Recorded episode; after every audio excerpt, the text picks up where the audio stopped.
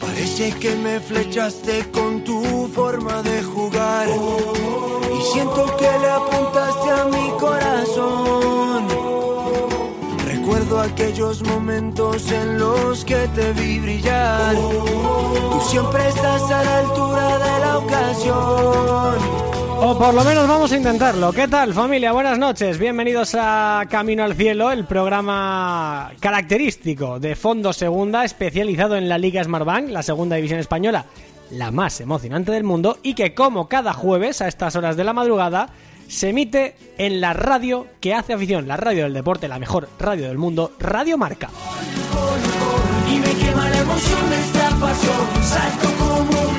Estamos contentos, estamos felices, claro que sí, porque una semana más estamos aquí dando la turra para hablar de esta liga que nos tiene absolutamente locos, una categoría que además eh, se está cada vez volviendo más imprevisible, más eh, emocionante, con eh, partidazos, auténticas exhibiciones. Este fin de semana hemos disfrutado muchísimo con, Segunda División porque hemos visto un pedazo de partido entre el Almería y el, el Mallorca, o el Mallorca y el Almería, una gran resurrección del Málaga contra el Rayo Vallecano, haciendo un gran partido, sobre todo partidazo de Luis Muñoz, que el que para mí fue eh, MVP de la jornada. ¿eh?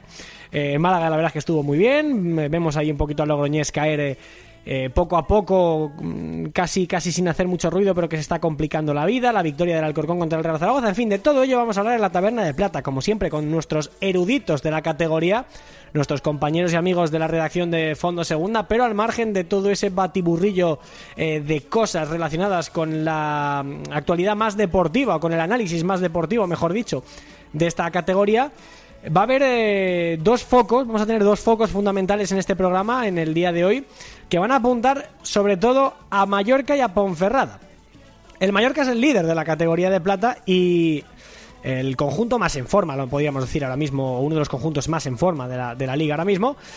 Eh, y vamos a tener un protagonista absolutamente. eh, bueno, no lo podemos ni valorar. De lo gran protagonista que es, de lo importante que es para su equipo, uno de los mejores futbolistas de la liga, una auténtica institución en el fútbol español, un veterano como, como la copa de un pino, con muchísima calidad, siendo el metrónomo del centro del campo de su Mallorca. Y al que a mí me gusta apodarle el zorro plateado. Ahora os contamos en un ratito quién es, pero hay un zorro plateado en Mallorca que va a estar con nosotros esta noche en eh, Camino al Cielo. Y el otro foco, como decía, es Ponferrada. Hay que romperse las manos a aplaudir con la Ponferradina. Primero porque es el equipo eh, que a mí por lo menos más me divierte ver, o uno de los que más eh, me divierte ver en esta segunda división por cómo propone esos partidos eh, de ida y vuelta, con un balón parado absolutamente trabajado de una forma muy rigurosa y metódica, con un equipo que, que juega al fútbol como Los Ángeles y con eh, futbolistas que están llamados eh, muy pronto, yo creo, a jugar en primera división. Caso, por ejemplo, de Oscar Silva, que estuvo aquí hace un mesecito más o menos, y que le está yendo de maravilla, ya es el pichichi de la liga, en, eh, para la Ponce, quiero decir, un centrocampista más o menos defensivo, lo cual tiene mucho mérito. Así que de la Ponferradina vamos a hablar también en unos minutos. Haremos un, eh, un pequeño, un breve análisis de lo bien que le está yendo al equipo de John Pérez Bolo, que está séptimo clasificado y que esta semana, este fin de semana, podría meterse en playoff si no pierde contra el Rayo Vallecano, en un partido que va a ser absolutamente de locos. Pero, como siempre digo, hemos ido soltando poco a poco todo lo que va a ser eh, protagonista en este programa, en este camino al cielo de fondo segunda. Así que creo que para poner un poquito en orden todo lo que va a ser el eh, programa, como siempre abrimos la puerta de nuestro kiosco para contarte titulares de la jornada, la que es noticia en eh, segunda división, en este programa que como siempre eh, manda, organiza y distribuye el bueno de José Miguel Capel, como siempre la, la producción. Así que si nos estás escuchando a través de, de Radio Marca en directo, o a través del podcast en Evox, TuneIn, Spotify o Google Podcast, o con esa redifusión que hacen nuestros compañeros de Radio Sporting los jueves, o también por Radio Golex en Extremadura, sea como fuere, siéntate, tómatelo con calma, relájate, vamos a disfrutar de la radio, del fútbol y de la Liga Smartbank. Abróchate el cinturón, arrancamos camino al cielo en Radio Marca, como siempre viendo el kiosco de los titulares de la jornada.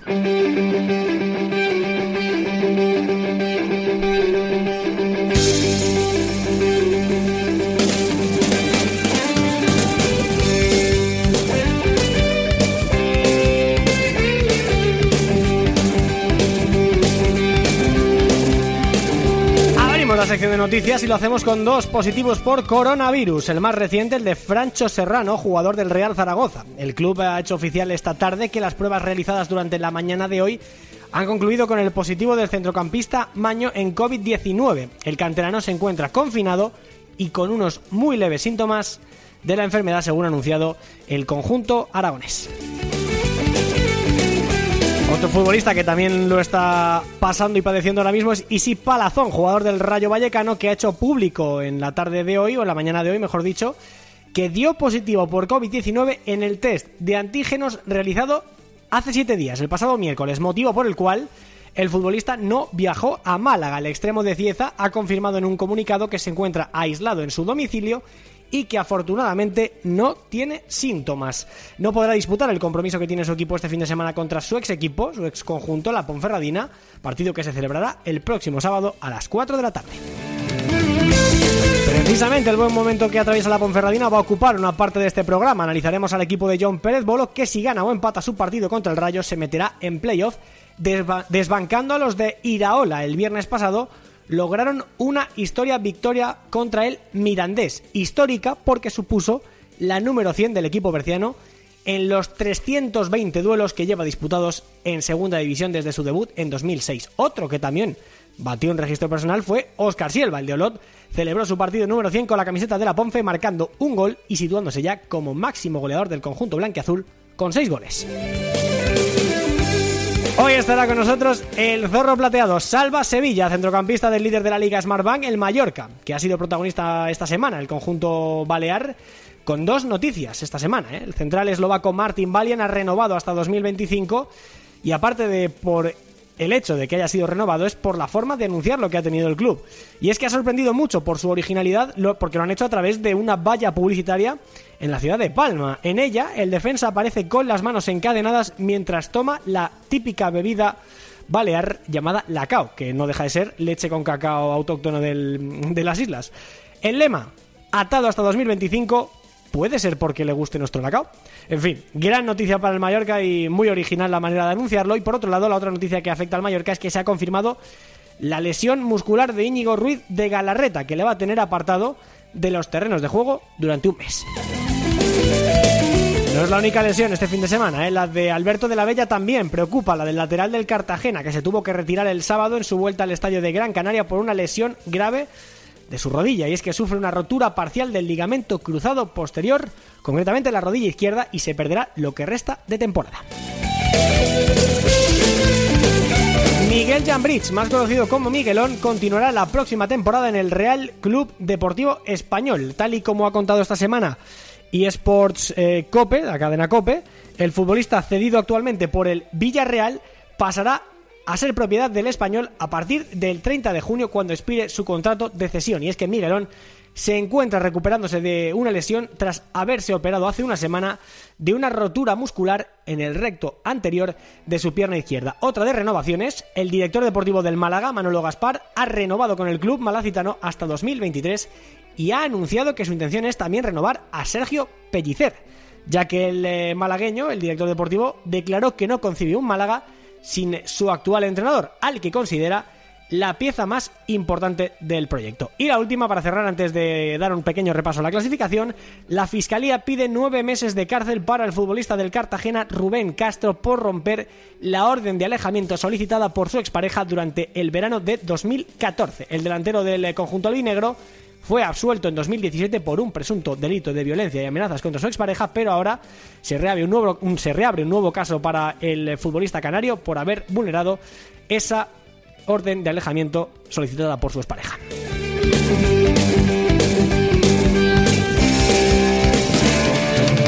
Y no perdemos de vista la clasificación de la Liga Smartbank, que ya tras 26 jornadas luce de esta manera. ¿eh? Está la liga, como digo, que echa humo, ¿eh? con el Mallorca líder, el conjunto Bermellón, 54 puntos, ¿eh? el equipo de Luis García Plaza, 54 puntos en eh, primera línea, segundo el español con 52 a 2 del Mallorca, tercero el Almería con 49 a 5 del Mallorca y con el golaveras perdido por el conjunto contra el conjunto Bermellón a 3 del español, que es el que marca el ascenso directo. Cuarto el Leganés, con 49 puntos también, empatado con el Almería, el Leganés que lleva 5 de 5 victorias ¿eh? de la mano de Asier Garitano. Quinto es el Sporting con 46 eh, puntos. Y con 41, un poquito más descolgado a 5 del Sporting, está el Rayo Vallecano. Como hemos contado, si pierde este fin de semana, o incluso si empata contra la Ponferradina, el conjunto del Bierzo pasaría por delante del Rayo y sería sexto. La Ponferradina tiene 40 puntos y el Rayo 41. Octavo es el equipo del Girona, es el eh, conjunto catalán con 37 unidades, igual que el Club Deportivo Mirandés, que también tiene 37. Décimo Las Palmas con 35. Décimo primero el Fuenlabrada con 34, empatado con el Málaga. Décimo tercero el Lugo con 33 puntos, empatado con el eh, Tenerife. Decimoquinto el Real Oviedo con 32 unidades. Decimosexto el Logroñés con 30 puntos. El Zaragoza aparece con 27, decimoséptimo. Decimoctavo el Sabadell con 26. Y ya en puestos de descenso aparece el Alcorcón, también con 26, igualado con el Sabadell, pero con un golaveras general eh, peor que el conjunto catalán. Sería el primer equipo que entraría en zona de azufre con 25. Está el Cartagena a uno de la salvación. Con 24 el Albacete a 2 de la salvación. Cierra colista el conjunto albinegro el Castellón con 22 a 4 de salir de la zona roja. Con esto contado, con los titulares ya encima de la mesa, arrancamos primera parada, viajamos a Palma de Mallorca para hablar con eh, Salva Sevilla, futbolista metrónomo, uno de los capitanes y mejores jugadores de la Liga Smartbank. Lo dicho, camino al cielo, de fondo segunda, en Radio Marca, nos vamos hasta Mallorca.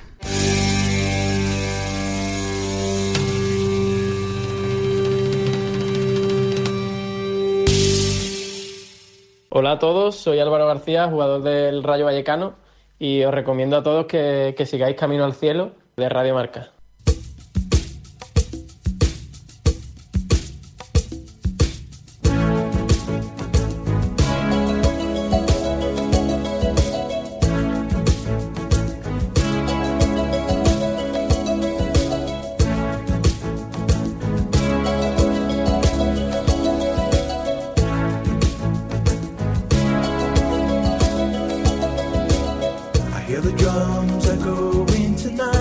Vamos para allá. Abrimos eh, ya entrando en materia el camino al cielo de esta semana y no lo podíamos hacer de mejor manera que hablar hablando con uno de los mejores futbolistas de la Liga Smartbank, también uno de los mejores o el mejor jugador de esta semana en, Segunda División. Y yo, desde luego, para mí, el mejor gol o el más bonito. ¿eh? Qué barbaridad, qué pasada. Evidentemente, hablamos del centrocampista del eh, Mallorca, el incombustible Salva Sevilla. Hola, Salva, ¿qué tal? Buenas noches, ¿cómo estás?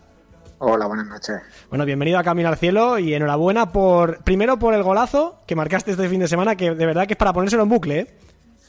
Muchas gracias, la verdad que, sí, que salió todo, todo bien. Sobre todo era importante ganar el partido, que era, que era muy importante ante un rival directo, un, un rival con, muy buenos jugadores, una muy buena plantilla y, como te digo, la verdad que muy contento por el gol, pero, pero sobre todo por la victoria. Además, eh, contribuyendo a una grandísima temporada, Salva, que después de, de todo este año al final estáis eh, rindiendo, eh, no sé si por encima de lo esperado, pero desde luego cumpliendo con las exigencias del ascenso directo, ¿no? Sí, la verdad que este año el equipo está muy bien, tenemos una plantilla muy, compensada, una plantilla es amplia y mucha mucha competencia, una competencia sana que creo que, es muy buena para el equipo, para, para subir el nivel y, y creo que lo estamos haciendo muy bien, porque este año está siendo muy complicado, eh, hay plantillas que están sumando muchísimos puntos, eh, este año se, se, va a ir el ascenso directo a muchos puntos y, bueno, estamos aguantando, queremos, queremos seguir así, pero, pero sabemos que va a ser muy complicado. esto se va a decidir en la última semana y, no podemos aflojar nada para, para, llegar a esa última jornada con opciones. Igual esta pregunta se la tendría que hacer a Luis García, Salva, porque eh, quiero saber eh, cómo desde dentro, cómo se puede gestionar una plantilla tan amplia, caso por ejemplo de la Almería, del Español o del Leganés o la vuestra, con tantísimo bueno jugador que es que da igual el que juegue, que, lo va a hacer bien, que son futbolistas de, primera división realmente. O sea, ¿cómo se convive con esto? Es verdad que para el equipo está muy bien, pero no debe ser fácil eh, gestionar o decir, a, por ejemplo, al Murilo de la Costa de Turno o, al, o en su momento a Alex Alegría cuando, cuando juega en la primera vuelta con vosotros o a Baba que no, no, no suele tener mucho protagonismo y son futbolistas de, de un nivelazo. ¿Cómo se les dice a ellos que a lo mejor van a jugar menos y que tienen que pensar más en el equipo? Pues lo complicado, es lo complicado de tener plantillas tan amplias, pero, pero bueno, es que ahora con esto del COVID los equipos pues, pues tienen que tenerlo así, tienen que tener plantillas amplias por cualquier problema de, de COVID que arrastre a varios jugadores, pues, pues te quedas con una plantilla corta y, no sería suficiente. Así que yo creo que, es por esto. El problema, como tú dices, pues lo tienen los entrenadores, para decidir, para manejar, para, para gestionar, pues, pues no es fácil, pero, pero bueno, los jugadores sabemos de la situación en la que estamos actualmente sabemos que tenemos que convivir con ellos. Yo creo que, hay que tener paciencia para, para, la gente que no está jugando, creo que llegarán oportunidades para todos, es una, es una categoría con, con muchos partidos y, y como te digo, habrá oportunidades para todos y, lo más importante es que estén preparados para, para aprovecharlas. Sobre todo, además, ahora, por ejemplo, mira, contábamos en los titulares antes eh, la lesión de Íñigo Ruiz de Galarreta, ¿no? Que es una baja muy sensible, próximo mes eh, absolutamente fuera de los terrenos de juego. Eh, un jugador que estaba siendo trascendental para vosotros en el centro del campo, ¿no? Y tu socio, ¿no? En, la medular. Sí, sí, la verdad que lo estaba haciendo muy bien el chaval empezó jugando, pero, pero como te digo, eh, le tocó jugar, aprovechó la oportunidad, cogió mucha confianza y, lo estaba haciendo bastante, bastante bien. Eh, bueno, ahora le llega esta lesión un traspié para, para nosotros porque, porque lo estaba haciendo muy bien, estaba muy cómodo jugando y, y bueno, eh, toca recuperarse. Esto pasa en todos los equipos, hay lesiones, hay sanciones y, y como te digo, tenemos esta plantilla amplia para, para en cualquier momento que pasen estas cosas, pues porque sale un compañero en las mejores condiciones y, se note lo, menos posible su ausencia. Eh, fíjate que la verdad es que el Mallorca hizo un gran partido, Salva, sobre todo en la primera parte, en la segunda la Almería intentó dar un pasito adelante este fin de semana, eh, pero desde luego que, ha hecho mucho ruido el tema de las quejas por el VAR, eh, Salva. Además vosotros el año pasado lo sufristeis muchísimo en primera división, no sé qué te parece la implementación de la tecnología en el fútbol y en caso de gustarte, si te está gustando, cómo se está protocolizando, cómo se está llevando, ¿no? Si no, nos decía por ejemplo Álvaro García la semana pasada, jugador del Rayo, que, que a él por lo menos le confunde un poco la, aplicación de los criterios. No sé cómo lo ves tú. Sí, pues prácticamente igual. Creo que la, tecnología es muy buena, pero creo que no la estamos utilizando bien, desde mi punto de vista. Creo que, el criterio a la hora de, eh, para algunas acciones no es el mismo o el protocolo no es el mismo y creo que eso se debería unificar porque, porque como dice Álvaro en este caso, pues, pues nosotros nos hace dudar un poco. Hay veces que sí, hay veces que no. Eh, bueno, creo que es una herramienta muy positiva, pero creo que se puede hacer un poquito mejor porque, porque nos crea un poco de duda a los jugadores. Bueno, pues sí, a ver, a ver si va mejorando, porque la verdad es que la idea es estupenda, pero, pero no, no se está aplicando del todo bien. También es, coincido con tu opinión, ¿eh? En fin, Salva, eh, año muy bonito de momento para el Mallorca, eh, una temporada apasionante, ilusionante, pero tú, claro, tú es que las has vivido ya de todos los colores, ¿no? Tienes 36, todavía no 37, ¿no? Te quedan poquitas para cumplir los 37. pero la verdad es que, joder, has pasado por tantos equipos, has tenido tantas, tantas vivencias, ¿no? Como, como futbolista. Me sorprende además, fíjate, revisando tu trayectoria, yo te recuerdo del Betis y del español, pero, pero es que en pocos más equipos has estado. Has estado en el Salamanca, eh, en el Mallorca, eh, has jugado siempre en España, ¿no? Eh, ¿Cómo se consigue en este tipo de fútbol tener tanta estabilidad y aguantar tanto tiempo en el mismo equipo? Bueno, una buena pregunta. Pues yo lo, que trato es de hacer las cosas bien, de, trabajar al máximo, de entregarme, de ser un profesional, de dedicarme a esto de la mejor manera, de cuidarme, de estar centrado en el fútbol, que, que es mi trabajo, mi profesión y estar de la mejor manera. Cuando me toca jugar, intentar aportar en el campo y cuando uno está fuera, pues, pues, aportar de otra manera al equipo. Pero, pero siempre sabiendo que, lo más importante son los clubes, que han de conseguir los objetivos y, y, lo más importante pues somos los jugadores. Al final yo he tenido la suerte de, de cada vez que firmo un contrato largo, que casi siempre ha sido así, eh, cumplirlo, eh, no tener que salir de, de su equipo y, y eso es buena señal. O saber elegir también, ¿no? Porque, por ejemplo, te lo habrán recordado mil veces, eh, tu paso por segunda vez con el Mallorca, eh, venir de jugar en primera para bajar dos escalones, para firmar por el Mallorca, y que te salga tan bien, ¿no? Eso creo que también hay que tener casi un sexto sentido, ¿no? Para, para, para elegir también los equipos a los que vas y que te salga siempre todo rodado, ¿no? Sí, son decisiones, son decisiones que uno ha de tomar y, y bueno, a veces no son fáciles, pero, pero bueno, lo más importante creo que es estar convencido. Eh, yo lo tenía muy claro al venir aquí, sabía que, que bueno, después de un año difícil en primera división, donde no había jugado muy pocos partidos, creo que jugué nueve o diez partidos, pues, pues bueno, eh, había ido descartando cosas de segunda división que tenía y, y quería como empezar de cero, quería empezar desde abajo, eh, la oportunidad era buena, el director deportivo que, que a mí me firmó aquí lo, lo había tenido en el español y, y, me habló muy bien del proyecto, muy bien, me habló muy bien del club, eh, la verdad que, que bueno, no fue una decisión fácil porque incluso los amigos me, me llamaban loco, que dónde iba, qué tal, que... Pero bueno, como te digo, yo estaba convencido, lo tenía muy claro y, y aunque me podía haber equivocado, pues bueno, el tiempo me ha dado la razón y la verdad que estoy muy contento de, haberlo hecho. Pues fíjate, la suerte suele sonreír a los valientes, tú fuiste muy valiente, Salva, con esta decisión y te premió la vida con un ascenso de segunda B a segunda, que estuvo muy bien, porque fue muy complicado también, pero luego, sobre todo, lo del ascenso contra el Depor en Son Mox, eso yo creo que. No sé si es el momento más épico de toda tu carrera, pero desde luego que es complicado mejorarlo, ¿eh? Sí, la verdad que sí. La verdad que jugó muchos partidos y ese partido, la verdad que nos marcó a todos. una eliminatoria súper difícil contra un equipazo, un equipo hecho para, para subir y aparte habíamos perdido en el, en el primer partido 2-0, o sea que lo teníamos realmente complicado y, y bueno, eh, parecía que se daba todo bien, eh, la gente estaba convencida aquí en, Mallorca, nosotros también nos lo creíamos sabiendo que era muy difícil, pero bueno, al final fue una noche épica como dice, la verdad que uno de los mejores partidos que he jugado, de, las emociones que he vivido y son partidos, siempre los partidos del ascenso lo, recuerda uno con, especial cariño y, la verdad que sí, que me quedo con este partido porque, porque fue más especial. Fíjate, lo que es lo que es la vida. Estaba pensando en el Deport, ¿no? Que, que, además tú tuviste ahí un pequeño enganchón en la zona mixta al salir del partido de ida. Fue un partido un poco extraño. Eh, y a partir de entonces, el, fíjate, el Mallorca ha llegado a jugar en primera, ahora está en segunda peleando por subir a primera. Y el Deport estamos hablando que es un equipo que, que está ahí hundido en segunda B, que tú la conoces bien. Y que está incluso casi casi para no bajar a la que se va a ser, va a ser la quinta división de, de, del fútbol español, ¿no? Fíjate cómo, cómo pueden cambiar las cosas en, en un momento. Pues sí, la verdad que sí. De, haber podido ser el equipo que, subió a primera división hasta la situación en la que está, la verdad que me sabe realmente mal porque porque es un club grandísimo con una afición muy grande. La verdad que, bueno, lo está pasando mal. Espero que, mejoren, que, puedan tirar hacia arriba porque, como te digo, es un club, una ciudad y, una afición que merecen otro otra categoría y bueno, yo estoy seguro que, que las cosas irán mejor y, y por ahí mejorando y subiendo categorías que es donde merecen estar. Ojalá que sí, ojalá que sí, Salva, seguro que además tenemos muchos oyentes del Depor y que seguro que piensan igual que tú. Oye, eh, ¿te pica el gusanillo alguna vez de jugar en el extranjero? Pues sí, la verdad que sí, que siempre he tenido esa cosa de ir fuera. Eh, tuve la opción de, de jugar antes que aquí en el Mallorca. Eh, ahora también en diciembre he tenido una oferta también de, de fuera de España, en China, muy importante económicamente, pero pero bueno, con el paso de los años cada vez pues, pues lo he ido pensando un poco más. Tengo familia también, mi familia está muy bien aquí en Mallorca, tengo hijos. Eh, cuesta, cuesta cada vez irse mal. También la situación en la que estamos viviendo ahora con el tema de, del COVID no es hmm. fácil para nada el, pues bueno, tomar decisiones de este tipo y, y por ahí lo tengo un poco más aparcado. También el tema de la edad, creo que irán saliendo cada vez menos, menos oportunidades y, y bueno, me centro en disfrutar día a día, en aprovechar esto al máximo porque, bueno, aunque me encuentro bien, físicamente y, psicológicamente para jugar, pero, pero bueno, una es consciente de que esto se va cortando y cada vez queda menos. Entonces, lo que trato es de disfrutar día a día de los entrenamientos, de los partidos y, y tomármelos como, como si fuese el último. Oye, pues eh, teniendo en cuenta que sí, ¿verdad? Que son casi 37 años, Alba, pero que estás casi como nunca, estás eh, en un estado de forma absolutamente envidiable y que además, joder, has andado rechazando eh, ofertas del extranjero.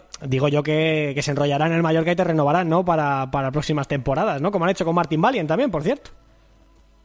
Sí, Martín Vélez tiene mucho futuro. Este futuro no, no, no lo tengo. Pero sí, sí, la verdad que el club se ha portado muy bien.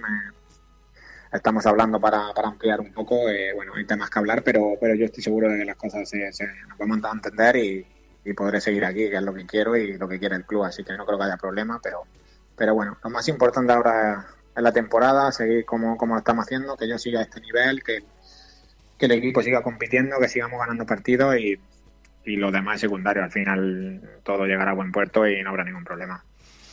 Bueno, pues a ver si es verdad. Eh, sería una grandísima noticia para ti, para todos nosotros y para el Mallorca, ¿eh? porque, porque la verdad es que eres un eh, pilar absolutamente fundamental. Yo no sé, Salva, si has pensado lo que vas a hacer eh, tras la retirada, ¿no? Si estás ya meditando un poco lo que hacer cuando te cuelgues las botas, si no lo has pensado porque todavía te quedan años de, buen fútbol, ¿cómo está ese tema?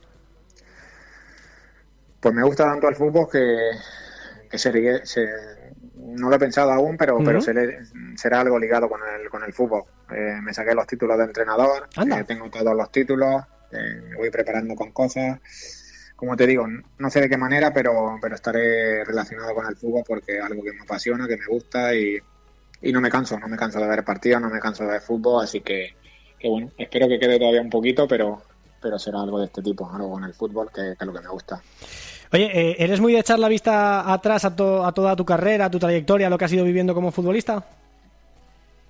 Sí, hombre, claro, la verdad que sí. Eh, siempre uno mira hacia atrás, eh, de cómo pasan los años, cómo pasan las temporadas, uno recuerda dónde estaba, lo que ha hecho. bueno, siempre tiene esos bonitos recuerdos, otros no tan bonitos, pero, pero bueno, la verdad que pasa el tiempo muy rápido. Llevo muchísimos años ya jugando y, y la verdad que bueno, eh, es un momento bonito y, espero que me queden aún más por, por vivir. Es que lo digo porque debe ser muy complicado y no me extraña nada, ¿eh? porque eres un auténtico señor en el campo, la forma de jugar, la forma de, eh, no sé, se te ve de, con, un jugador eh, diferente, ¿no? Es bastante especial. Y luego, claro, eh, echas un ojo, por ejemplo, al reportaje que ha hecho nuestro compañero Sergio Amoros, Sergi Amoros, perdón, de, de Palma Mallorca en el diario Marca, y no, tiene ahí varios, varios testimonios, ¿no? De compañeros tuyos, ¿no? Que hablan muy bien de ti del pasado, ¿no? Por ejemplo, pues jugadores como Paulao, que me ha hecho mucha gracia, ¿no? Jugador contigo que coincidió en el Betis, que, que es bueno, eh, dice él que es uno de tus mejores amigos en el Betis, ¿no? Decía Paulao que, que le ayudaste mucho, que como jugador eres un crack, que hacías cosas maravillosas con una calidad superior a la media y que como persona es muy correcto y sumamente agradable, pero muy serio y muy feo. Y se, y se ríe el tío. Eh, no sé, me ha hecho mucha gracia, la verdad, eh, muy simpático, pero que, bueno, también Nino, Jorge Molina, ¿no? Hablan todos muy bien de ti. Esto tiene que ser un orgullo tremendo, ¿no? Creo que es lo mejor que te puede pasar. Al final que me recuerden así, pues creo que es lo mejor. Eh, para mí lo más importante es el tema persona. Eh, quiero ser una persona correcta, que me recuerden como una buena persona, donde, donde he estado, que soy un gran profesional y, al final el tema futbolístico creo que queda, queda a un lado. Para mí lo más importante es, el, como te digo, el tema personal y que la gente me guarde un gran cariño, pues para mí creo que es el mejor trofeo que me puedo llevar. Así que estoy muy contento. A un lado, pues ya le he mandado un mensaje y le he dicho que, que se ha pasado un poco, joder, que, era, era mi compañero de habitación y fíjate cómo, cómo me ha dejado. ¿Cómo te ha puesto en el momento, eh? En parte, en parte tiene razón, tiene razón, así que por esta le, le perdonaré. ah, está simpático, sí, señor. Oye, Salva, te hago, te hago, la última ya para dejarte descansar. Eh, siempre preguntamos a todos los eh, protas de, la Liga Smartbank que pasan por este programa eh, qué hacen al margen del fútbol, ¿no? ¿Cómo es su vida personal en el día a día? Si son muy. Ya sé que ahora no se puede o no se debe, pero si son muy de salir, si son más de quedarse en casa, si se quedan en casa, ¿qué suele hacer? No sé, ¿cómo es la vida de Salva Sevilla en el día a día? Pues muy tranquila, la verdad que muy tranquila. La verdad que intento hacer la vida más normal posible. Eh, ahora que tengo hijos, mucho más, pero, pero cuando estaba con mi mujer a, a, sola y no teníamos hijos, pues prácticamente igual. Soy bastante tranquilo, me gusta estar bastante en casa. Eh, era poco de salir, eh, iba a cenar, a comer con mi mujer, ir al cine. la verdad que salir poco, salir poco, estar más en casa y y ahora con los críos, pues nada, ir al cole por la mañana, recogerles. La verdad que tengo tres niños y, ahora nos falta tiempo. Estamos bastante entretenidos y, no hay tiempo para mucho. Tampoco están las cosas ahora para, para salir mucho, así que más que nada estar en casa, cuidarse, creo que es lo mejor que, podemos hacer ahora y, bien en eso estamos. Así que un tipo bastante tranquilo que, que bueno, eh, prácticamente todo el día viendo fútbol y, y, cuidándose al máximo para intentar, pues bueno, alargar esto un poco porque, porque bueno, como te digo, eh, aún tiene una edad y tiene que hacer todo lo posible para, para estar en las mejores condiciones. Oye, danos un consejillo, perdona que te atraque con una más, pero danos un consejillo para hacer de una carrera futbolística más longeva, aparte de cuidarse, ¿qué, qué otras cosas haces tú para, para estar tan bien con 37 años casi? Bueno, ya, ya secreto hay pocos. Pues nada, suelo hacer un trabajo preventivo siempre, antes de entrenar, después de entrenar. Eh, me cuido bastante la alimentación creo que he tenido mucha suerte también al, no tener lesiones graves. Nunca he tenido lesiones, lesiones graves. Creo que esto, pues bueno, me ayuda también y, y un poco esto, creo que, como te digo, hay pocos secretos, pero, pero me pasaría en esto más que nada. Mm. Cuidar mucho la alimentación, estar bien en mi peso, en los, en los índices de grasa que nos piden, en, descansar bastante bien eh, y la alimentación, que creo que es muy importante. Mm. Pues nada, pues gracias por los consejos, Alba. Lo apuntaremos también para cada uno a su nivel. Yo, evidentemente, no soy futbolista profesional, pero también pretendo jugar con los amigos eh, durante mucho tiempo. Así que, oye, pues mira, eso será también buena señal de que estamos físicamente bien. Así que, oye, Salva, te agradezco mucho este ratito. Lo hemos pasado tremendamente bien eh, hablando contigo un poquito de fútbol y de, de la vida. Te deseamos mucha suerte, que estés todo el tiempo posible jugando al fútbol, que es un lujo verte, y que te vaya todo muy bien. Un abrazo enorme muchísimas gracias por pasarte por aquí. Muy bien, un abrazo y muchas gracias a vosotros.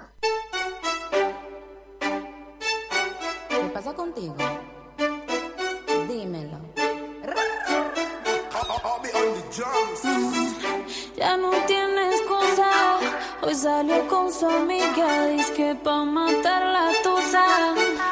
Y nosotros tampoco tenemos excusa, que diría Carol G. La verdad es que se me hace raro a mí que suene este tipo de música en este programa, pero bueno, oye, peticiones del oyente, aquí tenemos para todos, ¿eh? que ya sabéis que podéis pedir vuestras canciones, eh, la música que queráis o cualquier petición a través de las redes sociales, ¿eh? a través de Twitter, tenemos ahí nuestro Twitter, arroba camino al cielo FS. Y otra de las grandes peticiones, como digo, no tenemos excusa porque es que el equipo va muy bien, y otra de las grandes peticiones que teníamos durante las últimas semanas era hablar de la Ponce, claro que sí, un equipo que, que cada año se va superando poco a poco, que es una revelación casi cada año que pasa, un equipo que se va recomponiendo a medida que jugadores importantes se van marchando y que cada vez más lo está haciendo mejor. De hecho, es que este fin de semana, ya lo hemos contado, tiene posibilidad de ser equipo de playoffs si, si no pierde contra el Rayo Vallecano. Así que para hablar de la Ponce, pues nos vamos a, hasta León, hasta el Bierzo, para hablar con nuestro compañero de Radio Marca León, David Alaid. Hola David, muy buenas, ¿cómo estás? Muy buenas tardes, muchas gracias por contar conmigo y gracias también por acordaros de León y de la Ponferradina. Hombre, por supuesto, como no podía ser de otra manera, David, porque claro, eh, bueno, vienes de, narrar el partido de, de, la Cultu, ¿no? Antes de empezar con la Ponfe, también le damos un poquito de bolilla a dos equipos de los nuestros, el Numancia y la Cultu, que se han enfrentado hoy en Segunda B, ¿no? Pues sí, el Numancia y la Cultu en un partido eh, de mucha urgencia, sobre todo para el Numancia, eh, que se ha llevado un mazazo porque ha ganado la Cultu 0-2. Eh, los dos son, en teoría, equipos gallos de, la categoría. Ya sabes que este año la segunda vez rara, por aquello de la nueva composición, el próximo año de las categorías no profesionales, las federativas. Entonces hay un comienzo de liga un poco express, no da lugar a errores y si no, pues te quedas fuera. Entonces, bueno, partido que ha estado eh, vibrante con dos buenos equipos, pero que se ha llevado la, la Cultu felizmente para los leoneses y se ha quedado fuera el, Numancia que tendrá que ganar los cinco partidos que quedan de esta primera fase y si no, pues tendrá que decir adiós a, sus aspiraciones iniciales. Joder, es tremendo. Es que lo de este año con la segunda B es una, es una, vamos, una batalla a vida o muerte. Mira cómo está el Deport, el Racing también está fuera de los puestos de ascenso, el Extremadura no, no está nada regular tampoco, la Cultu y el Numancia, pues bueno, ahí andan. No, es una liga tremendamente dura. Así que, oye, pues mira, crucemos los dedos para que equipos como la Ponfe, ¿no? Representantes de León puedan seguir muchos años en la categoría. Este año, por lo menos, tiene pinta de que sí, ¿no? Porque han empezado muy bien, tuvieron un pequeño bache después, pero ya se han recompuesto y mira dónde están. Es que están además haciendo un fútbol maravilloso, David. 26 jornadas era impensable eh, que tuviera 40 puntos la, la Ponferradina. Eh, le quedan más o menos, más o menos 10, 9 puntos para la permanencia y aún queda eh, casi un tercio de la competición. Es, es impresionante lo que está haciendo este año el equipo berciano, porque tú, lo decías muy bien al principio, es un club que, que es capaz de, de, cada año reinventarse con, con cambios importantes en sus jugadores, hace bloque sólido, es un equipo que luego tiene un juego eh, muchas veces incluso muy vistoso y que se ha sobrepuesto, bueno, igual que todos los equipos, ¿no? Pero yo creo que los, los un poco más pequeños eh, se apoyan mucho por su afición. Hacen esas pequeñas calderas, ¿verdad?, en, sus estadios y este año, pues la Ponfe sin su público eh, parecía que podía sufrirlo, ¿no? Y, y para nada, está siendo un equipo, bueno, fantástico, es un muy buen visitante, un local fiable y ahora ya, pues llegado a estas alturas de temporada, salvo, vamos, un cataclismo absoluto, la POFES ha ganado el derecho de por lo menos jornada 27 ir a Vallecas a intentar eh, jugarse una plaza de, de, playoff. Luego quedará un mundo y este partido no es determinante, pero eh, es para disfrutarlo y para, sobre todo, valorarlo. Además es que hay una cosa que, no he contado al inicio y es que la Ponfe ya de por sí, por eso que el empate le vale, ¿no? Porque ya de por sí le tiene ganado el golaveras al Rayo por ese 3-0 de la ida, eh, por, eso, por eso el empate le podría valer, ¿no? Para, para meterse por delante del Rayo porque empatarían a puntos y por lo tanto quedaría desbancado el conjunto de, Vallecas. Fíjate que la Ponfe, con el presupuesto que tiene, pueda quitarse de en medio durante una semana a todo el, eh, al todopoderosísimo Rayo Vallecano, hablan muy bien de un equipo que, como bien has dicho David, juega muy bien al fútbol por momentos y que tiene un balón parado que a mí por lo menos me alucina. O sea, es el equipo, el mejor equipo a balón parado de la categoría y esto no es fruto de la casualidad. No, no, y este año lo ha potenciado mucho. Fíjate que eh, hemos hablado más de una vez de la pareja de centrales, una apuesta personal de Bolo, dos centrales sub-21, Manu Hernando con España, eh, internacionales digo, y, y, Pascanu con Rumanía. En el caso de Manu Hernando se ha lesionado, ha entrado Amo a, cumplir esa referencia también, y entre estos dos centrales y su, eh, digamos, soberanía en el juego aéreo, apoyado por buenos pegadores y también otros protagonistas como pueden ser los Oscar Silva, en algún momento dado incluso Yuri y, alguno más, eh, está dándole un montón de puntos. Como tú bien dices, ha sido el, mejor equipo a balón parado. Eh, muchas veces no se menosprecia eh, un córner, una falta, y, la Ponfe ha sacado petróleo, porque han sido incluso resultados muy ajustados de, ganar pues 1-0, 0-1 por una jugada de estrategia y bueno, pues tapó también a esa labor de, de bolo. Siguen pasando las jornadas y es curioso porque siguen llegando los goles a, a, balón parado y bueno, también en jugadas muy rápidas con un centro lateral muy, muy tirado, también muy rápido. En fin, eh, el juego aéreo lo está dominando fenomenal. De hecho, la última victoria de la Ponfe frente, frente al Colcón llegó con el, con el gol de cabeza de.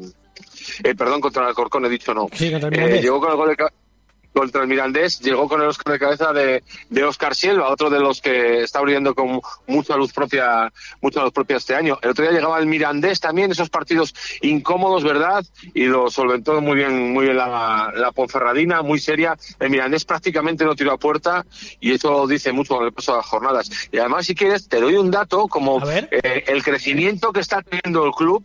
La semana pasada adquiría unos terrenos en el centro de Ponferrada por un valor de un millón de euros para empezar a montar su propia residencia.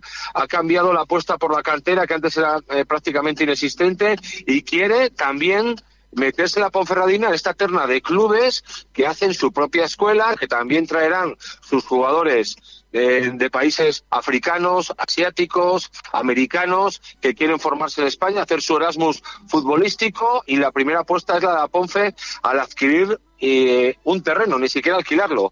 Decían eh, los responsables de la Ponferradina que también eso pues les permite adquirir patrimonio para el club para que eh, en algún caso el deporte no son matemáticas, si tuviera que tirar de, de sus propios fondos o de sus riquezas, pues tenga un, un pues eso, un valor ahí adquirido para bueno pues poder eso no tirar de ello en un descenso en una eh, en cualquier otra bueno catástrofe digamos deportiva que les pueda suceder. Me parece una noticia interesantísima y excelente eh, para el deporte porque lo de invertir en jóvenes eh, evidentemente es un paso como club gigantesco para la Ponfe y luego aparte lo que eso conlleva no para, para formar jóvenes. Me parece una gran noticia desde luego. David, te hago dos más para terminar. La primera, por ponerle una pega a la Ponfe, el máximo goleador es Oscar Silva, que eso habla muy bien del Diolot, del artillero de Olot que se está saliendo, está haciendo un temporadón brutal. Pero claro, otros años veíamos a Yuri pues marcando más goles, a Casi Puru con más protagonismo y también eh, más presencia anotadora. Y este año es verdad que le está fallando un poquito el punch arriba. Eh, si mejora esto la Ponfe ya casi casi que, que apaga y vámonos, ¿no?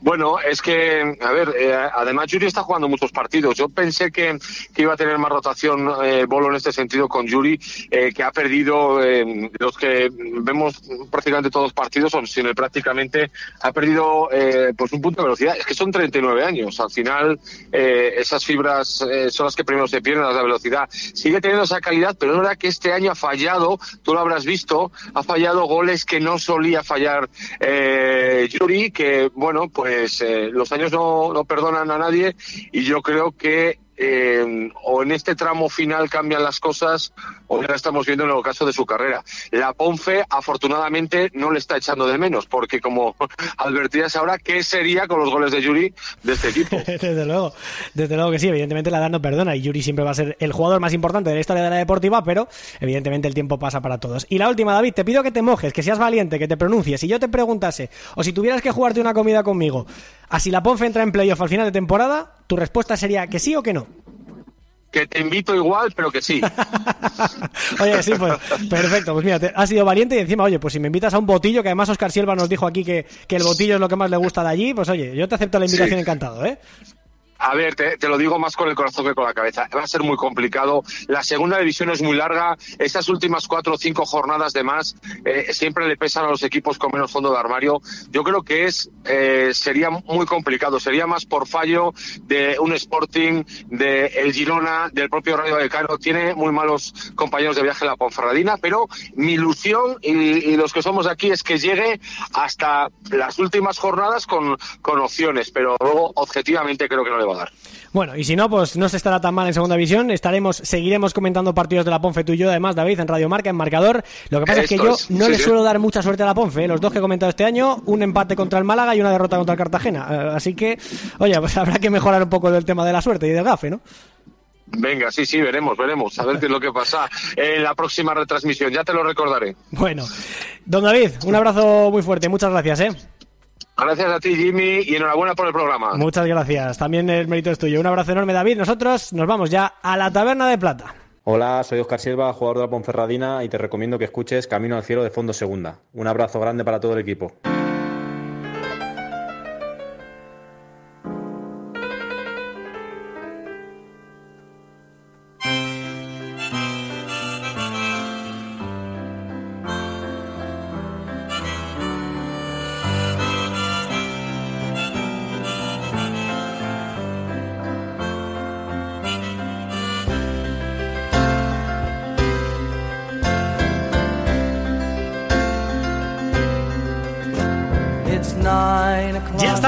Sentado al piano, como cada madrugada de los jueves, para hablar de la Liga Smartbank. Evidentemente, en esta taberna de plata, taberna ficticia, taberna virtual, pero taberna la mar de confortable, ¿no? Sobre todo porque aquí hay sitio para cualquiera que quiera hablar un poquito de la liga más emocionante del mundo.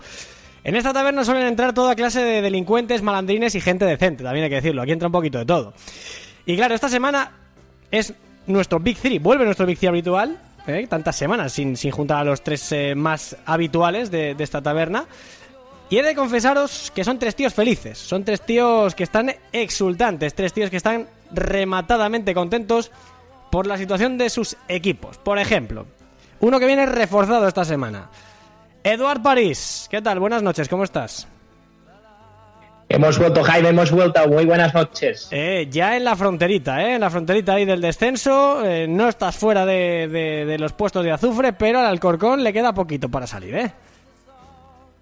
Ya te digo, no quiero ni pensar eh, si no llega si no llega a ganar ayer el, lunes que digo en, en la Romareda, ¿eh? Donde estaríamos, pero bueno, lo importante, tres puntitos y ahí estamos al límite ya. Sí, señor. Además haciendo muy buen partido, tácticamente muy, muy, muy disciplinado. Otro que está muy contento ahí en su atalaya mediática de Radio Sporting es Loren Castro, porque esta semana no marcó el Pichichi de los Balcanes, como es eh, Yuca, haciendo un partido un poco más acorde a lo que a, había sido Yuca hace unos cuantos años, pero oye, ahí está su Sporting sumando de 3 en 3. Hola Loren, ¿qué tal? Buenas noches, ¿cómo estás?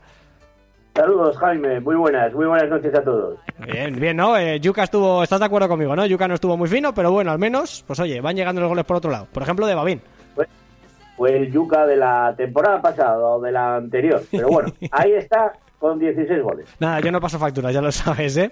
Estamos contentos también porque al Racing le está empezando a ir un poquito mejor en Segunda División B, pero claro, nada que ver, querido Loren, con cómo le está yendo al equipo albinegro pacense. Hablo del Badajoz, que creo que es el mejor equipo de toda la división de bronce. Eso lo sabe seguro mejor Andrés Rayo. Don Andrés, buenas noches, ¿cómo estás? ¿Qué tal, Jaime? Buenas noches a, a, todos y quedan meses para que en Camino al Cielo se empiece a hablar, ¿eh? Uy. Del equipo blanquillo. Uy, no me ha gustado nada lo que acabas de hacer. Acabas de meter el cenizo en el nuevo vivero, querido. No, no, no, juego, juego con fuego, sé, sé, cuál es mi poder, pero, pero acepto el reto. Oye, estoy preocupado por ti, ¿eh? que hace mucho tiempo que no te veo lucir por mito por Instagram. ¿Estás bien? ¿Todo bien? Bueno, hemos frenado un poquito, entendemos que, que, hay que hacer un repliegue un poquito, ¿no? Hemos llevamos un par de semanas con presión alta y ahora vamos a intentar aguantar unos minutos en repliegue, así que lo mismo en Instagram. Uh -huh, no te voy a preguntar por ninguna cobra, no vaya a ser, ¿eh? No vaya a ser. No, no, no, no, no, no, no, no ha sido el caso. Bien. Me alegro, como un chico responsable, de que si hay de, momento, momento, de momento, efectivamente, repliegue bajo ¿eh? y jugando con las tecnologías actuales para ir sembrando para posteriormente ir recogiendo. Si es que de verdad Andrés Rayo es un estratega de esto. Bueno, chicos, que nos, nos va la cabeza como de costumbre, va a empezar desvariando no está mal, pero nos atañe la Liga Smartbank y creo que hay tres equipos que a mí por lo menos me gustaría repasar, a ver si da tiempo a hablar de algo más, pero desde luego que hay tres equipos que yo quiero llevar a la palestra este fin de semana, o esta semana, mejor dicho. El primero es el Mallorca. El conjunto de, Luis García Plaza, que el otro día se planta contra la Almería y saca tres puntos haciendo un, partido bastante decente, con una exhibición en algún momento determinado, como es por ejemplo el gol de Salva Sevilla. es el fin de semana en el que Mallorca ha pegado un golpe encima de la mesa, porque se ha quitado un poquito del medio a la Almería y el español, aunque gana, no está muy fino. Paso adelante para el Mallorca, chicos, cada vez más cerca de primera, ¿sí o no? Pues parece que sí, Jaime, parece que sí, porque pese a todo, eh, recordemos, ¿no? Ese, esa doble final, ¿no? Por llamarlo de alguna manera, que, tenía de frente a Español y Almería. Eh, yo creo que son partidos donde, donde no puedes esperar ¿no? un partido de, 10 ni mucho menos. Primera, porque, porque es un partido donde te juegas mucho ¿no? y, los nervios a veces también, también juegan ese papel. Y segundo, porque el rival que tienes delante pues te lo va a poner de todo menos, menos fácil. ¿no? Vimos la, la semana pasada ¿no? esa derrota bastante, bastante dolorosa pero se ha despertado, se ha levantado muy bien este, este Mallorca al fin y al cabo, ¿no? Y es, y es lo que lo que se le pide a cualquier equipo que, tenga esa aspiración de ya no, solo de subir, sino de además lograrlo de, de, forma directa. Por tanto, yo creo que el balance para, para el equipo de Luis García Plaza después de este, de este pequeño turmalet, ¿no? De, estos dos partidos eh, es más que bueno, ¿no? Son cinco puntos ahora de, de ventaja sobre, sobre el Almería, que es el tercero. Recordemos además que recuperó ese partido el equipo de, José Gómez y lo perdió en Butarque, lo que le había podido dar incluso el, liderato y por lo tanto sí que te diría que está un pasito más cerca de, primera, sin duda. Sí, o sea, al final eh, el Mallorca gestionando partidos, eh, la lectura de partidos eh, que hace, a mí me parece sensacional. hay que recordar que, que incluso contra el español no hizo del todo méritos para perder, ni mucho menos. ¿eh? eh perdió los puntos, perdió los golpes. Eh, es verdad que no suele fallar en centros laterales y falló en ese, en, ese 1-2 que le encajó el español. Y contra Almería volvimos a ver otra vez ese equipo eh, que sin balón también está cómodo. No necesita siempre el balón porque tuvo tramos de, posesión en Almería. El Mallorca no se vio intimidado en ningún momento. prácticamente las pocas ocasiones que llegaron de Almería una de un, de un despeje que se convierte en un pase a corpas y al final la remata y Bueno, tuvo alguna Almería y sobre todo tramos de posesión en los que no terminó de asustar a, al cuadro de Luis García Plaza. Entonces, bueno, y luego lo de, lo de Salva Sevilla que, que es impresionante. Qué barbaridad. Qué futbolista. En fin, que Loren, para los de la zona del, digamos, del segundo vagón, eh, creo que la mejor de las noticias habría sido un empate, no se llega a producir y se escapa un poquito más tanto el Mallorca como el Español, eh, dejando con menos opciones a Rayo, a Sporting, a, Leganés, pero bueno, eh, al final la superioridad del Mallorca creo que, que, al final es palpable, ¿no?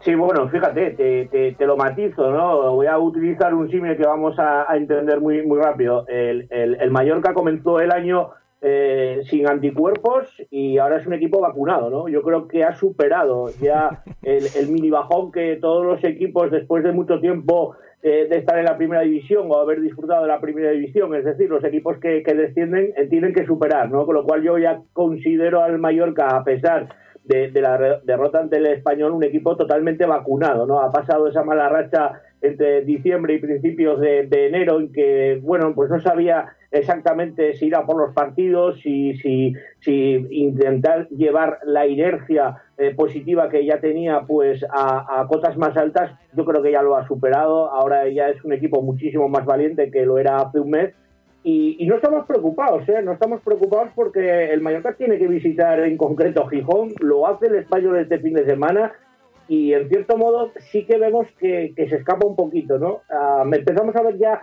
ciertas diferencias ¿no? entre los eh, dos primeros clasificados, más en concreto con, con, el Mallorca, y no es malo, no es malo para el resto, para los que vamos, como dices, en el vagón de cola, que hay un equipo que se despegue un poquito, ¿no? Que no consiga el, el, ascenso pronto, porque también puede ser que, que, te desquite rivales, ¿no? Si todavía está peleando por cosas importantes, pero bueno, no es del todo, no es del todo malo que haya un equipo que ya empiece a tener sabor a primera división. Te iba a comentar, Loren, sobre eso que has comentado de, que es verdad que este fin de semana hay un Sporting español. ¿Hay ánimo de revancha por lo que pasó en la ida? No, no, no. Eh, hombre, sé por dónde vas. Ah, habría, que preguntarle a, habría, que preguntarle a, habría que preguntarle a Babén. Pero lo, que sí es cierto es, es que hay ganas de, de, mantener el estatus de invicto en casa. Creo que el Sporting es uno de los poquitos e-, equipos europeos de toda la liga sin ninguna duda, primera y segunda división sin ninguna duda, de los poquitos equipos europeos que no ha perdido todavía en, su casa, de las grandes ligas eh, me refiero, y hay ánimo de, disfrutar del partido y de, como tú antes dijiste, si el Mallorca da un golpe encima de la mesa ganándole a la Almería, ¿por qué no lo va a hacer el Sporting frente al Español, no? yo creo que es un buen momento para recortarle tres puntos y presentar de alguna manera, aunque sea de momento tímidamente, sobre todo por el carácter de David Gallego, presentar candidatura al ascenso directo. Revancha, por supuesto, por supuesto, en el sentido más futbolístico de la palabra revancha, ¿no? Porque yo creo que fue un resultado demasiado abultado para lo visto en el terreno de juego, el partido que se disputó en, en Cornellà Prat, pero, pero eh, no pasa de ahí, ¿no? Otra cosa es que, bueno, yo recuerdo en aquella retransmisión que decíamos, bueno, tenéis que venir al Molinón, pues es este domingo. Ocho victorias, cinco empates, cero derrotas en el Molinón, 16 goles a favor, 6 en contra. La verdad es que sí, lo del Sporting en, casa es, tremendo. Pero bueno, eh, vamos a ver cómo va evolucionando esto. Desde luego que hay un Leganés ahí que ha dado un pasito adelante con ese 5 de 5 con Garitano. Es verdad que el Rayo tiene momentos buenos y momentos no tan buenos, un poquito más irregular. El Sporting eh, sigue sumando de 3 en 3, aunque Yuka no marque goles, pero bueno, también eso es buena noticia para, para el equipo. Y de la zona alta, que creo que está bastante interesante, tampoco nos queremos olvidar de la zona baja, chicos, porque, eh, bueno, antes de hablar del Logroñés, que lo dejamos para el final, creo que hay que destacar, que lo hemos cebado antes un poquito, Eduard, la victoria del Alcorcón contra el Real Zaragoza el lunes pasado, creo que, que es una victoria de refuerzo para un equipo que tiene una falta de gol alarmante, absolutamente preocupante, pero que sin embargo, y a pesar de ser el equipo menos goleador de la liga, es probablemente el conjunto que mejor rentabiliza los goles, los poquitos goles que marca. ¿no? El otro día un accidente, gol para adentro, tres puntos, bien plantaditos en el centro del campo y en el terreno de juego, tácticamente impecables y más tres. Pues sí, es que es precisamente lo que, lo que acabas de decir, ¿no? Cómo llega ese, ese único gol de, del partido, pero es que la verdad, al menos desde, desde mi, perspectiva, es que hasta el Corcón, desde, desde que llega Anquela, si le quitas la, la falta de gol, ¿no? Que, que los delanteros no te marcan, te queda un, un equipo ¿no? De, de, un nivel cuanto menos de, de, media tabla, ¿no? porque le hemos visto competir contra, contra todos los rivales en, en, todos los partidos, los resultados han salido mejor o han salido peor, pero, pero si, si, si le quitas ese, ese hándicap, te queda el equipo que, que, te queda. A ver, al final es lo que, es lo que manda, ¿no? Son los goles y, y, al Alcorcón le va a tocar sufrir porque no tiene, no tiene pinta de que, de que ese tema vaya a mejorar y además después de, del mercado de, de, fichajes. Sí que es verdad que Chisco, pues bueno, está empezando a entrar en juego, pero sí que hay que, hay que tener en cuenta que el titular sigue siendo, sigue siendo Margual. Veremos qué pasa. Sin duda la, la victoria en, en, la Romaneda es, es una inyección de, de, moral tremenda. Además, después de, eh, decías antes un poquito de venganza con, con, el español y el, y el Sporting, no con Loren. Yo creo que también había algo de, de, de venganza después de la alineación indebida de, de, la primera vuelta, ¿no? De que ahí se perdieron dos puntos de los que te puedes acordar sin duda a final de temporada y esta victoria en, en la Romareda pues supone un, un empujón tremendo para, para, las, para las aspiraciones de este, de este Alcorcón. Pero escúchame, Eduard, ¿qué culpa tiene Zaragoza de la alineación indebida del Alcor de la primera vuelta? No, a ver, simplemente es por el hecho de, de, de haber perdi de, de, perder esos, esos dos puntos de esa forma tan, no, decir, no sé decirte, tan tonta, tan, tan ¿no? y por lo tanto eh, había esas ganas de, reivindicar un poco eh, el equipo. Mm, no, bueno, visto, así desde luego, es una manera de recuperar el botín que te habías dejado. Oye Andrés, te vi muy activo en Twitter como siempre, la verdad es que es un gusto poder eh, leer tus hilos y tus análisis tácticos eh, durante el partido y pospartido también. Eh, lo de la línea del 4-1-4-1 con Aguilera más replegado, más como pivote, con Juanma Bravo, con Enguacali un poquito más adelantados para permitir al Alcorcón presionar más arriba, eso es una genialidad que se inventa el bueno de, de Anquela para, para ahogar a los equipos y le está saliendo más o menos bien, ¿eh?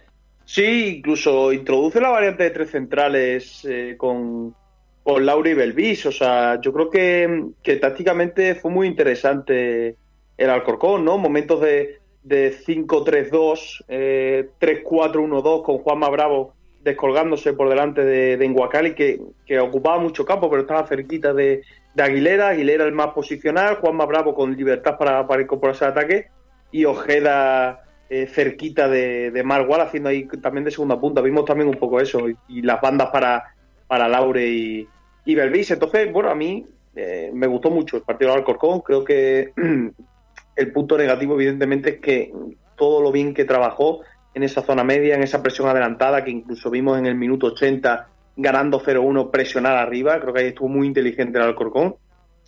Pero con todo eso, le cuesta un mundo asustar. O sea, ya no es ya no es que no tenga gol, es que no tiene capacidad de intimidación arriba. Le, cuesta mucho crear ocasiones claras, eso es eh, un problema que, sigue teniendo, pero lógicamente el, la victoria de la Romareda no es solo un, paso adelante por, por, el más tres, eh, sino también por, por hacerlo ante un rival directo y de la forma en, la que lo hizo dominando tácticamente a, Jim y a, Zaragoza. Sí, verdad que era una especie de 3-1-4-2, que el Zaragoza sí que jugó con 4-1-4-1, pero sí que jugó con Escobar, con, con, David, con David Fernández, con José León, que hizo un partidazo, por cierto, también José León, y con carrileros largos como Belvis y con Laure, y ese centro del campo que, que, yo creo que nos ha enamorado un poco a todos, ¿no? Que, que fue el, eh, la clave de, ese partido. Eh, Loren, pregunta también rápida para ti, ahora os pregunto a Andrés y a Eduard, eh, mm, ¿al Alcorcón le da con lo que tiene para salvarse? Hombre, eh, le da con lo que tiene porque Anquela, eh, lo habéis eh, perfectamente y centrándose en ese partido ante el Zaragoza, tiene la costumbre en sus equipos, y lo hizo en el Alcorcón en su día, lo hizo en el Oviedo, lo hizo en los equipos en los que ha estado, ¿no? Es capaz de jugar mini partidos dentro del propio partido, ¿no? Pero siempre salvaguardando la parcela defensiva, ¿no? Yo creo que está intentando construir desde abajo, yo creo que quiere darle seguridad al equipo para luego eh, prodigarse en ataque, que es lo que le hace falta al Alcorcón. Yo no creo que sea un problema, eh, a ver, es un problema de goleadores, por supuesto, pero es un problema de que el Alcorcón tiene muy poca llegada y esa llegada es eh, en base a la, cierta seguridad defensiva que tiene que tener el equipo.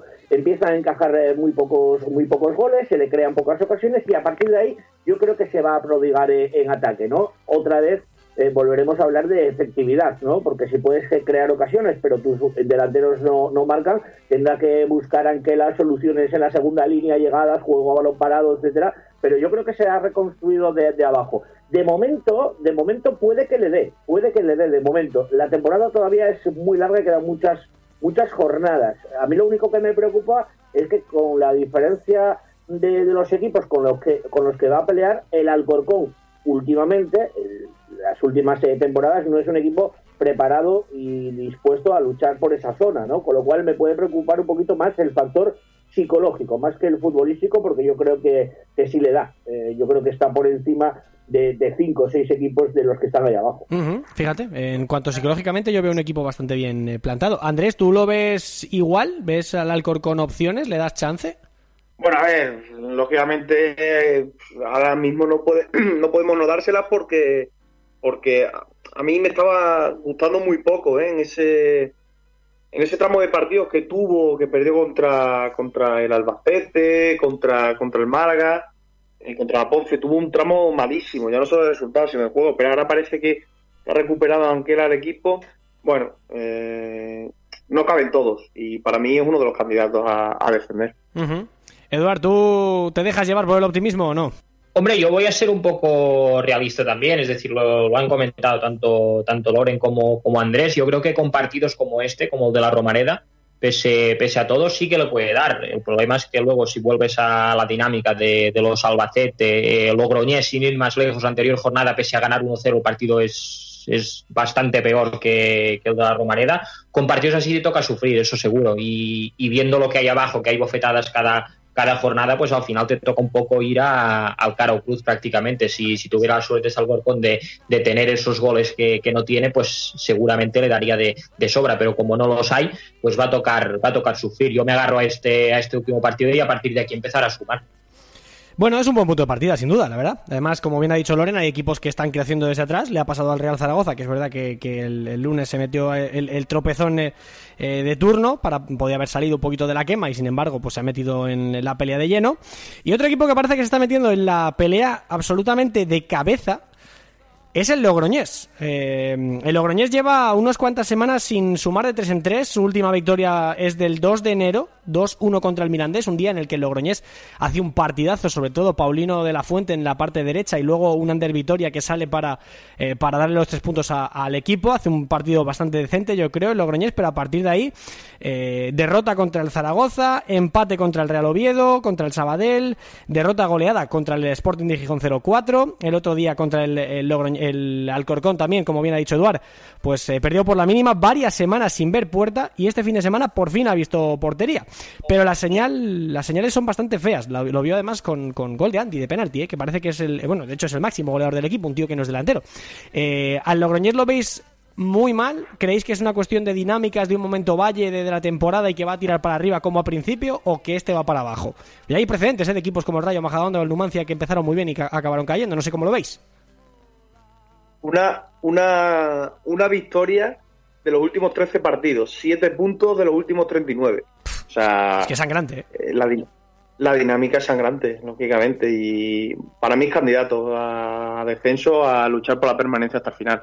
Eh, de hecho, mm, no sé si quien no me crea, porque no me crea, pero no les veía luchando por otra cosa que no fuera la permanencia, aún con esas seis victorias consecutivas que consiguió. Para mí fue un espejismo absoluto. Eh, tiene mucho mérito, evidentemente, las victorias que consiguió, pero, pero unas las consiguió, eh, recuerdo, contra el peor Alcorcón, todavía de Mer Hermoso eh, otra en el 90 casi sin merecerlo en Cartagena. Eh, bueno, yo creo que el Logroñés ahí tuvo también cierta inercia, cierta fortuna, que tampoco suena despectivo, pero, pero así fue. Y creo que fue un poquito espejismo, porque, porque el equipo ni. Es verdad que, que, ha dejado cositas interesantes, que Sergio es un entrenador muy intervencionista, que ha cambiado el dibujo, que da entrada a muchos jugadores, pero, pero a la hora de la verdad tienes que asentar un 11, un bloque, una dinámica y le está costando, le está costando muchísimo a Logroñés. Hmm, también es verdad que el COVID ha hecho acto de presencia en, las gaunas, que el equipo, bueno, ha tenido también muchos problemas de, lesiones, pero sí que es verdad que, que, ha cambiado mucho la dinámica de este equipo. Dice Andrés Loren que es un espejismo. Eh, ¿tú, ¿Tú crees que es posible recuperar ese Logroñés o que en realidad lo que dice Andrés es que fue flor de unas cuantas semanas y a partir de ahora lo que estamos viendo es el auténtico Logroñés? Bueno, mi, fe está basada eh, eh, en Sergio Rodríguez, ¿no? Es un entrenador al que, al que conozco, eh, que he tenido el placer de, entrevistarle, que viene de ser uno de los equipos en la temporada pasada, el mejor equipo de toda la segunda división B, eso le catapultó a la, a la segunda a la segunda división eh, algo que suelen hacer los equipos que, ascienden y que creen que van a luchar lógicamente por la permanencia es eh, intentar sacar los máximos puntos posibles en la primera vuelta. A Logroñés no le ha llegado con eso. A pesar de ello, sigue es de momento el mejor equipo de los que han descendido, ¿no? Le supera en la tabla, pero ha entrado una inercia, sobre todo por una sangría atrás. Eh, yo creo que, que, no ha encontrado Sergio un sistema defensivo fiable eh, yo creo que hay muchísimas dudas en defensa. Yo recuerdo partidos de la primera vuelta, era un equipo muy complicado de ganar, muy complicado de ganar, y en la segunda vuelta, sin embargo, se está encontrando eh, con verdaderas dificultades ¿no? para mantener los resultados, tanto en casa como, como fuera. ¿no? Los datos que, ha aportado eh, Andrés pues, pues son calamitosos ¿no? para, para, para estar peleando en la parte baja de la tabla. De momento tiene un pequeño colchón, pero, pero es un equipo peligroso. No obstante, los equipos que, que van a pelear, y yo sí que soy como Andrés, ¿no? Lo tengo muy claro, que el Logroñés no tiene otro objetivo que es la permanencia y que desde que ascienden a la primera a la segunda división es su principal objetivo. Eh, creo que luego cuando se llegan a la zona tenebrosa, por decirlo de alguna manera, es cuando reaccionan, ¿no? No lo sé, porque si antes estábamos hablando de, dificultades también a la hora de marcar goles, también el, el, Logroñés también las está teniendo, ¿no? Y de momento no he encontrado la suerte en el mercado de, de invierno. A ver si despiertan los Nano Mesa, por ejemplo, y empieza a tener algo más de protagonismo ¿no? de cara de cara a gol porque si no va, va a pasar dificultades ¿eh? estoy convencido pero mi fe se basa en, Sergio Rodríguez que conoce muy bien el bloque mm, para cerrar Eduard París fíjate lo que ha dicho Loren ¿eh? ¿eh? es el tercer equipo menos goleador de la liga si no estoy si no he echado mal las cuentas es el tercero que más goles encaja, lleva varias semanas además eh, pecando de ser un equipo menos fiable defensivamente, también ha tenido partidos donde le ha pasado, pero ahora de más forma más regular, y ahora encima a recibir al Mallorca, es que eh, llega en el peor momento, ¿no? Pues sí, sin duda, y además lo hemos visto, ¿no? Es un equipo capaz de, lo mejor y de lo peor, creo que esas seis victorias es la mejor racha de, victorias de, toda temporada, veremos si, si, el, si el Leganés ahora la, la empata la, la semana que viene, pero, pero sin duda yo también le meto en ese. Eran seis ¿no? los que están ahí abajo peleando por, por, la, por la permanencia. Yo creo que ya son siete ahora con, con este Logroñés, ya desde hace semanas por sensaciones y ahora también por, por puntos. Y, si quieres, hablamos un poco también de, este último partido del Lugo, que al final el Logroñés se encuentra un punto, pero yo creo que si, si no se ve expulsado Hugo Rama, expulsó en Dudosa, por cierto, eh, yo creo que el Lugo se lo lleva. El Lugo se lleva el partido, tuvo esa, esa mala suerte en este caso, el Logroñés consiguió sumar un punto, pero la inercia es, es realmente mala.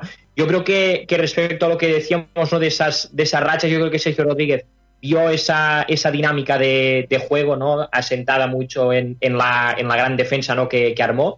Quiso abrirse un poco en cuanto a, propuesta, ¿no? Recuerdo, buenos momentos de, de Bogus, eh, un equipo quizá más, más, más ofensivo, y fue cuando volvió a llegar esa, esa mala dinámica. Entonces yo creo que vuelve a dar ese, ese paso atrás eh, en el planteamiento, pero que en este caso ya no le ha funcionado de, la misma manera. Supongo también porque los rivales ya, ya te conocen, pese a ser eh, relativamente nuevo en la categoría. A partir de aquí, eh, yo creo que tienen que, tienen que mejorar en, todas las facetas, pero sobre todo lo que decimos, ¿no? en defensa, porque están encajando muchos goles y en esta categoría sabemos que esto penaliza mucho.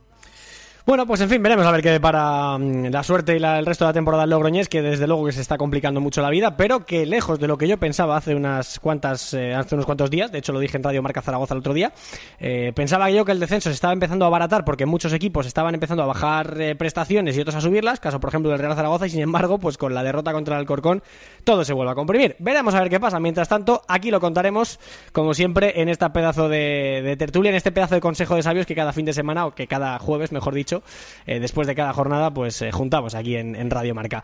Eduard París, que sigas bien, ¿eh? Un abrazo enorme.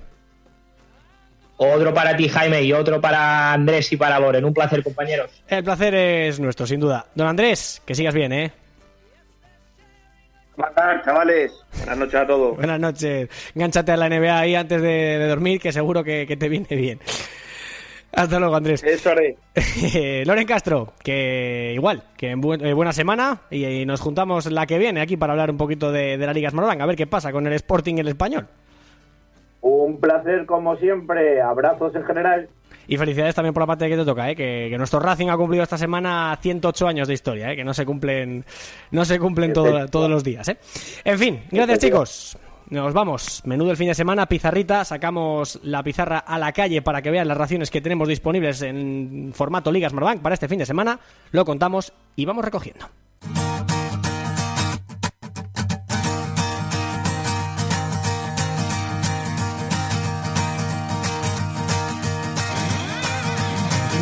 my alarm clock ringing, woke up, telephone screaming, boss man singing his same old song. A ver si me podéis ayudar a descifrar esto. Eh, me dice Eduard París por mensaje, por línea interna, que va a dormir esta noche con la camiseta de Josep Ilicic, jugador del Atalanta, la camiseta del conjunto italiano. No sé muy bien a qué se refiere. Si, yo creo que igual es una indirecta, eh, por aquello de que la pela es la pela, para que le hagamos una colecta para comprarle un pijama, ¿no? Porque igual dormir con camisetas de fútbol no es lo mejor, igual pica un poquito, ¿no? Pero bueno, en fin, como picar, pica el gusanillo de la Liga Smartbank para la jornada 27 que arranca este viernes 26 de febrero con dos auténticos partidazos. El primero, 7 de la tarde del viernes. Sabadell, Albacete, La Nova, Creualta, Arlequinados y Manchegos se juegan prácticamente media vida en segunda división. Y a las 9 cierra el turno del viernes un interesante partido entre el Cartagena y el Leganés en Cartagonova. Ese partido de las 9 de la noche será el último del viernes antes de una jornada sabatina con cuatro partidazos que arrancará en el turno de la sobremesa con el Rayo Vallecano Ponferradina en Vallecas. También duelo directísimo ¿eh? por entrar en eh, playoff. El Rayo defiende sexta plaza y la Ponferradina viene pisando fuerte séptima clasificada. Seis y cuarto Almería Lugo en los Juegos del Mediterráneo. Ocho y media Castellón Las Palmas. Y a las 9 de la noche Estadio de las Gaunas Logroñés Mallorca. Vaya partidazo este también, ¿eh? El domingo tendremos cuatro partidos más. Turno del almuerzo para ese Fuenlabrada Girona, 2 de la tarde. A las 4, desde el Molinón, partidazo de la jornada, Sporting de Gijón Español. 6 y cuarto, 5 y cuarto en Canarias, Tenerife Alcorcón. A las 9 de la noche, un apasionante Real Oviedo Real Zaragoza. Y para el lunes 1 de marzo queda el Mirandés Málaga desde Andúba a las 7 de la tarde. Y nosotros que llegamos al final de este Camino al Cielo, un nuevo programa en las madrugadas de Radio Marca hablando de la liga más emocionante del mundo. La semana que viene, más y mejor. El próximo jueves a las dos y media aquí estaremos dando la turra de lo que ocurra, por todo lo que ocurra este fin de semana de partidazos en segunda división, como ya os he contado. Todos esos partidos los vas a poder disfrutar en Radio Marca, en Marcador, con Edu García, con Javi Amaro, con Pablo Parra, con Juan Andújar, con David Fernández y todo el equipo de Radio Marca. Mientras tanto, sed buenos, sed felices y disfrutad del fútbol. Que la vida son dos días, claro que sí. Gracias por estar al otro lado. Un abrazo. Cuidaos mucho. Chao, chao.